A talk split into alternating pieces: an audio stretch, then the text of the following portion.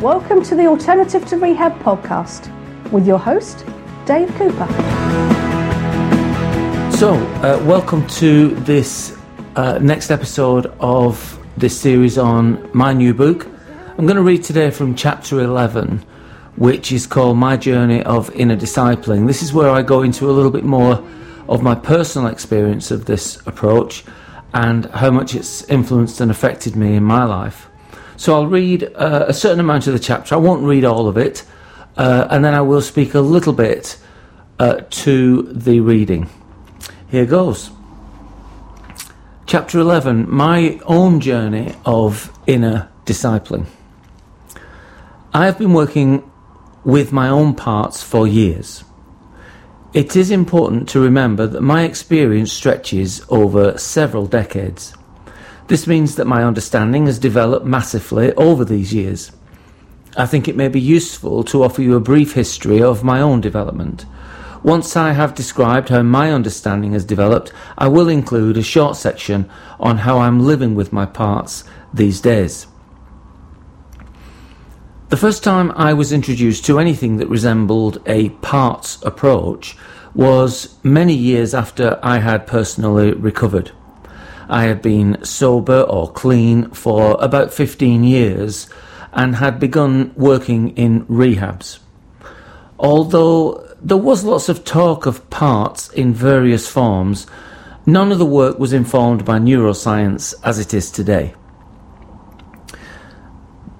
The main difference was that none of these methods unblended and separated the disciple or part from the Christ minded or authentic self. The fact that I and many others had managed to recover without any understanding of parts reminds me that people recover in many different ways. And this also helps me to remain open minded when working with people. There's then a section on King Baby.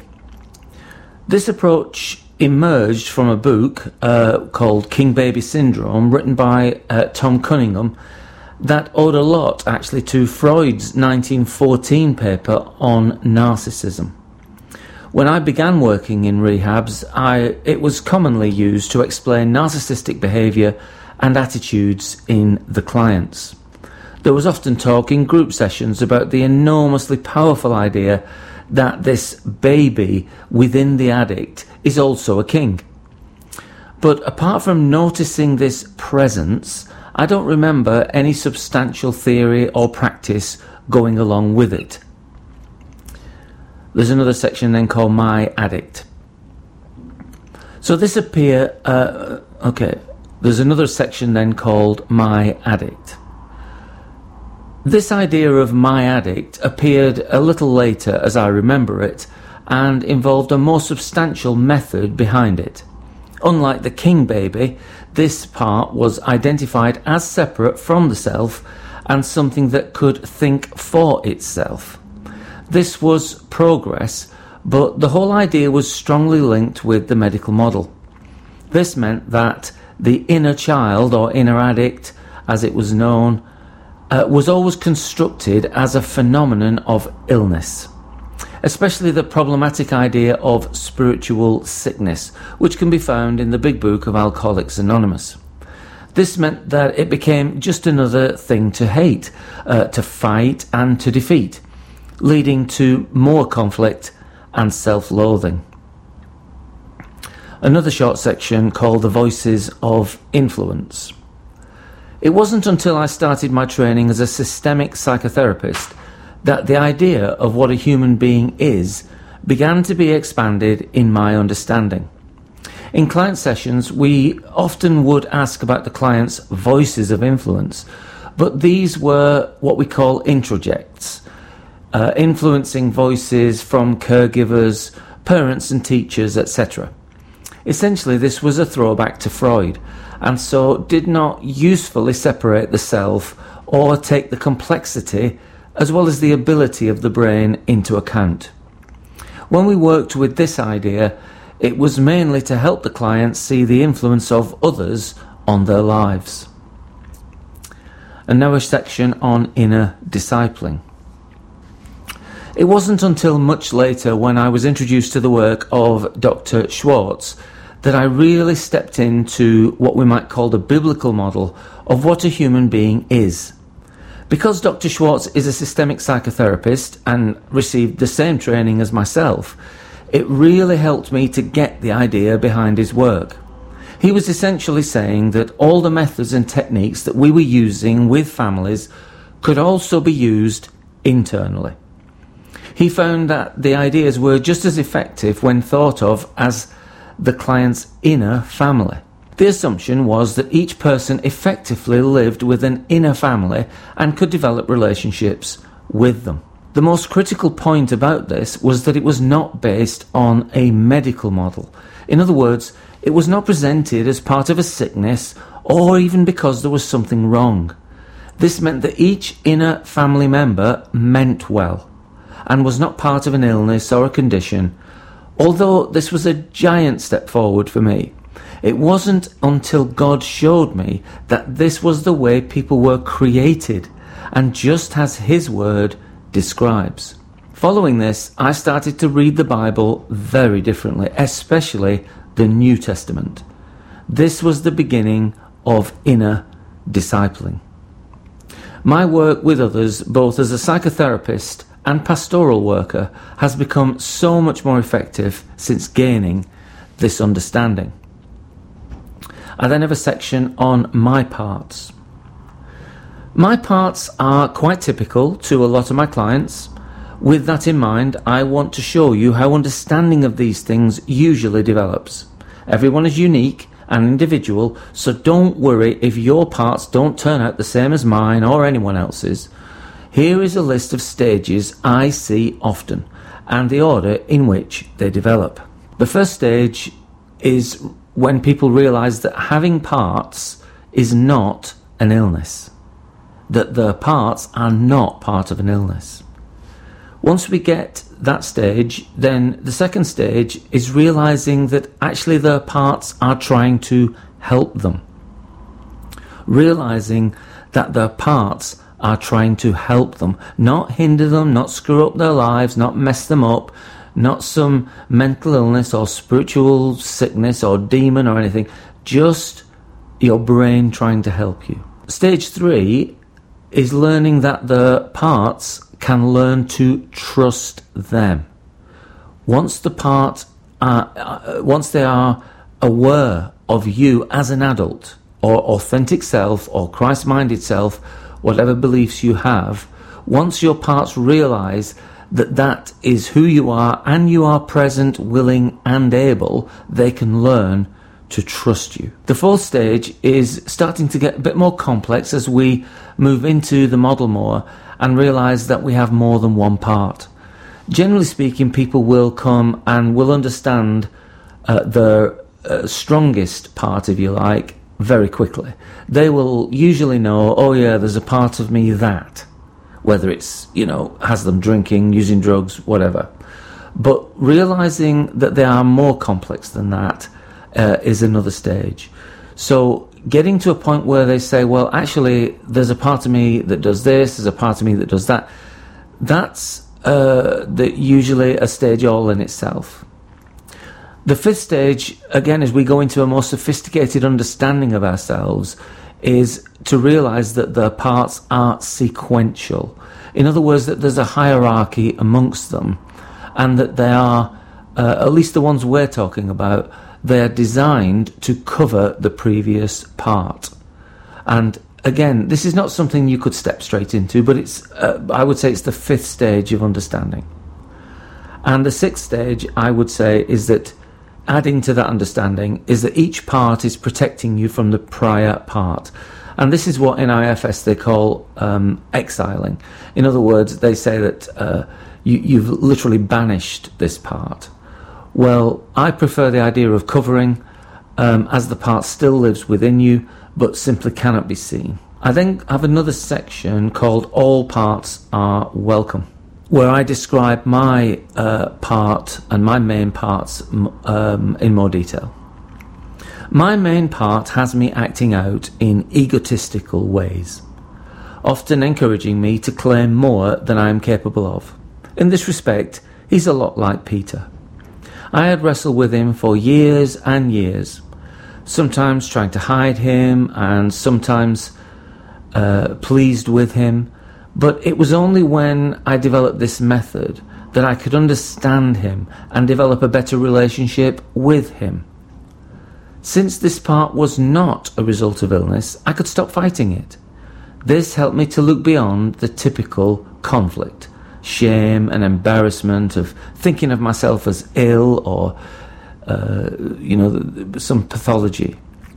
I could then work with the part that Peter was protecting me from. Now, the part Peter was covering was a much younger part that had been ignored and was incredibly sad frightened that he will be forgotten or rejected, which is always the main concern of your brain, he would want to shrink and isolate.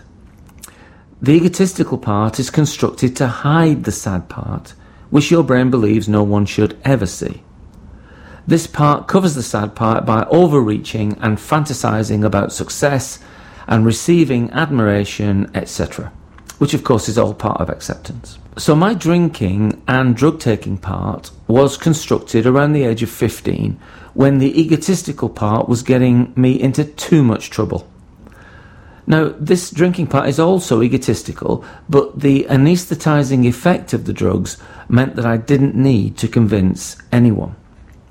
Typically, of people who become addicted, the problems that arise through the actions of the addicted part lead to a huge set of problems that then took years to develop and even more years to face.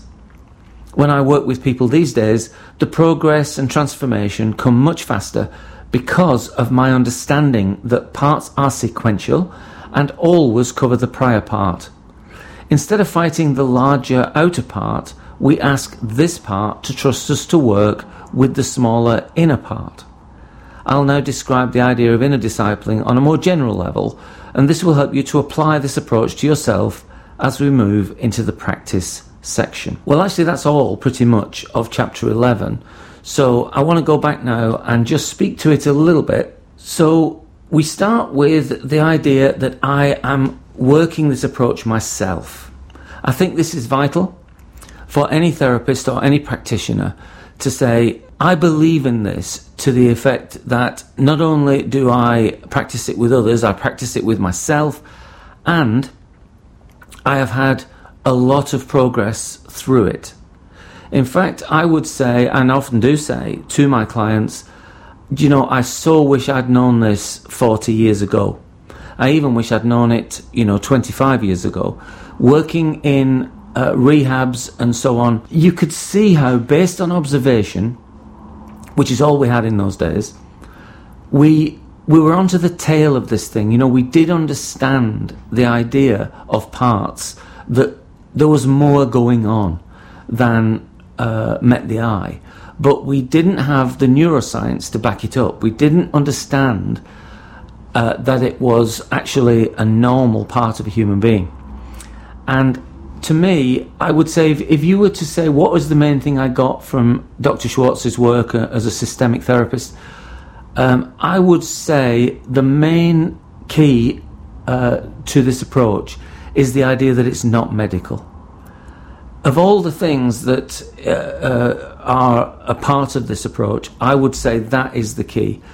Until you understand that you're not actually trying to get uh, fixed from some kind of spiritual malady or some kind of illness that you have, uh, you're always going to be effectively fighting your own demons. What he taught us and what he uh, embarked upon in a, a very courageous way in those days was the idea of working with a client and their parts from a perspective, as he called it, all parts are welcome the idea that we should welcome these parts and discover that actually, given their own limited and naive understanding, that they're actually just trying to help you. Exactly the same way that the disciples were just trying to help themselves. And I think this is extraordinary as a discovery. and I, I've seen it so many times in my clients that once they grasp this idea, once they start to work with themselves on this basis, then transformation comes uh, rapidly. Now, I've got a little story about this, which I just think is appropriate. It's probably a story for systemic therapists more than anyone else, but um, it, it, it, may it may resonate with others. Many years ago, um, there, there are many stars in the systemic field, uh, but of all of them, I think Tom Andersen is one of the best known, one of the greatest. Uh, Tom Andersen, I think, was uh, Norwegian. Um, I know that he was an MD in, uh, I think, northern Norway um, to start with, uh, but he developed really um, progressive ideas within systemic work, such as the uh, reflecting team and so on. If you've had systemic training, you'll know what I mean. If you haven't, it doesn't matter so much. The, the important thing about the story is that this guy was something of a superstar. And he came to London once, while I was tra- doing my training, he came to London to teach us for a week. And we had a fascinating time with him, as you always would with Tom. Um, extremely uh, open minded and extremely respectful of people and their humanity. We got some great training with him, and the reason I'm telling you the story is because at the end of the week, he started to get quite intimate and personal as he as he spoke, and he talked about the way that we as human beings are much bigger than our bodies. You know that we are socially reaching out much much wider and he talked about our conversation uh, and all of that sort of typical systemic stuff in a way. But then he said this thing that stuck with me forevermore. He said, So I don't really know what a person is anymore. Now, that as a, as a description of a person from someone who studied them and worked with them for years, I thought was a fascinating thing to say. And I think from his perspective, and at that time, I think it was in a way quite reasonable. Because again, we were only working really with observation. And from an observational point of view, I think he was saying, I can't really define a person uh, from that perspective. Now, I think the reason I'm telling you that story is because I think we now can. I think if even if we maybe can't quite, I think we're much much closer. I certainly would not say that to someone now.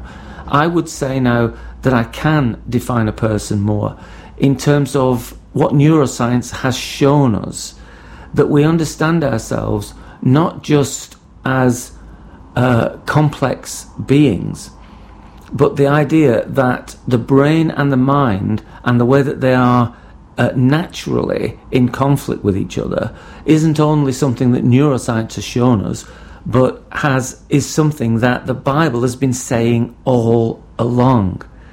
But once you get this magical key that actually that's not to do with illness, that's just to do with the different nature of the two beings.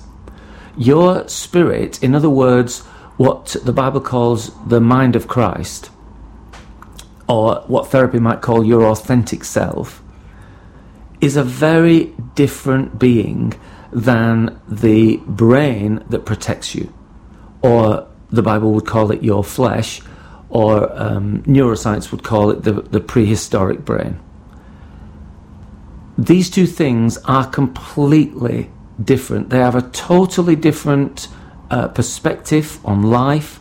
They don't see it the same way um, effectively your mind can grasp concepts and can look at the bigger picture and the deeper picture uh, than your brain can possibly imagine. Now, the Bible talks about this very simply in um, in Romans uh, chapter eight, when it, it basically says the mind run by the flesh. In other words, when your brain has taken over your mind, that you simply cannot conceive of God uh, because your brain has no clue what God is. I often say to my, my groups and my teaching groups that you might as well go and try and explain God to a cow in a field. It's got your brain has no chance of understanding God. What we can aim for is not to educate the brain and try and teach it something it's not capable of understanding. What we can do, however, is we can teach your brain to trust you. Now, at that point, we're getting so close to what I'm now calling inner discipling, because that's exactly what Jesus did. He couldn't, in the three years that he was teaching them and working with them, he couldn't fully get them to grasp who he actually was. He told them, he explained it, but their minds just couldn't conceive of it. However, he could and did get them to trust him completely. But it cost him his life. He had to die in order to get them to trust him because he had to be resurrected. Now, this is all very profound and deep, but once we take it inside, once we internalize this idea, it becomes the most effective therapeutic tool I have ever discovered. And we'll go on in chapter 12 to talk about it more. Maybe I should just finish by saying a little bit about my own parts. I've talked there in a very general way about what is, to be honest, quite a uh, common construction of parts. Uh, I've discovered this type of hierarchy many times in my clients, particularly addicted ones, where there, as you get down towards the smaller parts, uh, there is usually a very young part that for one reason or another feels like they're going to be rejected or feels like they have been rejected. And so that's usually about shame or sadness or inadequacy uh, or something wrong with you or something. And usually uh, an, another part is developed to completely cover that part later on in later childhood. And that part is usually either very egotistical, as in my case, uh, wanting to be or feeling the need to be exceptional just to be accepted. You know, there must be something wrong with me, well, therefore, I have to be exceptional. Um, and that can obviously come out in all kinds of ways, whether it's in the arts, or whether it's in business, or whether it's in sports or the media. You know, th- these are the sort of fields that people try and excel in and are often driven by a part of them that feels that um, it must cover and protect you from the previous part. When that part gets too much, as it often does, uh, in cases like mine, there is an escape or, or fleeing part uh, that is developed to cover the egotistical part, which it gets too embarrassing often. Um, and that, for me, was a drug taking or um, drinking part the main thing I tried to get across in the chapter was that once that part has developed, which it did for me around about 15, it took me then another 15 years to deal with it because it develops its own problems. Because it's a what, what in IFS they call a firefighter part, it's not a strategic or management part. It causes a massive amount of problems all by itself. And of course, these problems are quite separate from the problems that you're trying to get away from.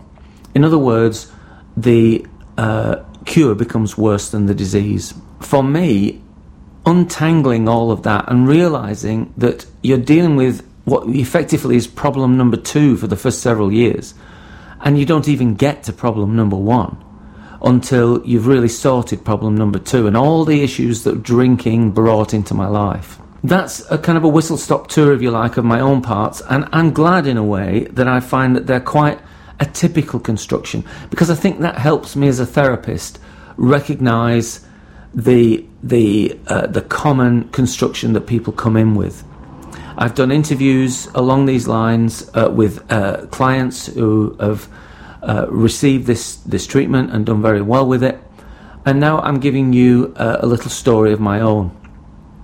So, there it is for this week. We'll go on to what I believe might be the final chapter in the book um, and in the next of this series. If you got something from this series uh, or are getting something or finding something useful, please take the time to contact me, send me a message, and I am I will do my best and to endeavour to answer it uh, and any questions you might have. If you want to support the ministry, uh, and help me to get the book published, get the ministry going, and, and support churches and church leadership as, in a way that I believe the ministry is set up to do, then I will leave a link below for my Patreon page, which will give you an opportunity to support this ministry financially because I will always make this material free to the end user. So until next time, be blessed and bye for now.